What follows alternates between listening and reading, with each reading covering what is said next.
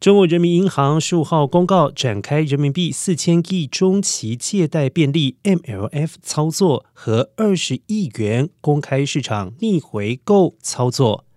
中标利率分别为百分之二点七五、百分之二点零零，均下降十个基点。这是人民银行在今年内两度调降利率。经济学家和分析师们认为，其他主要经济体积极加息，中国则是采取不同政策，目的就是为了拯救被 COVID-19 疫情冲击的疲弱经济。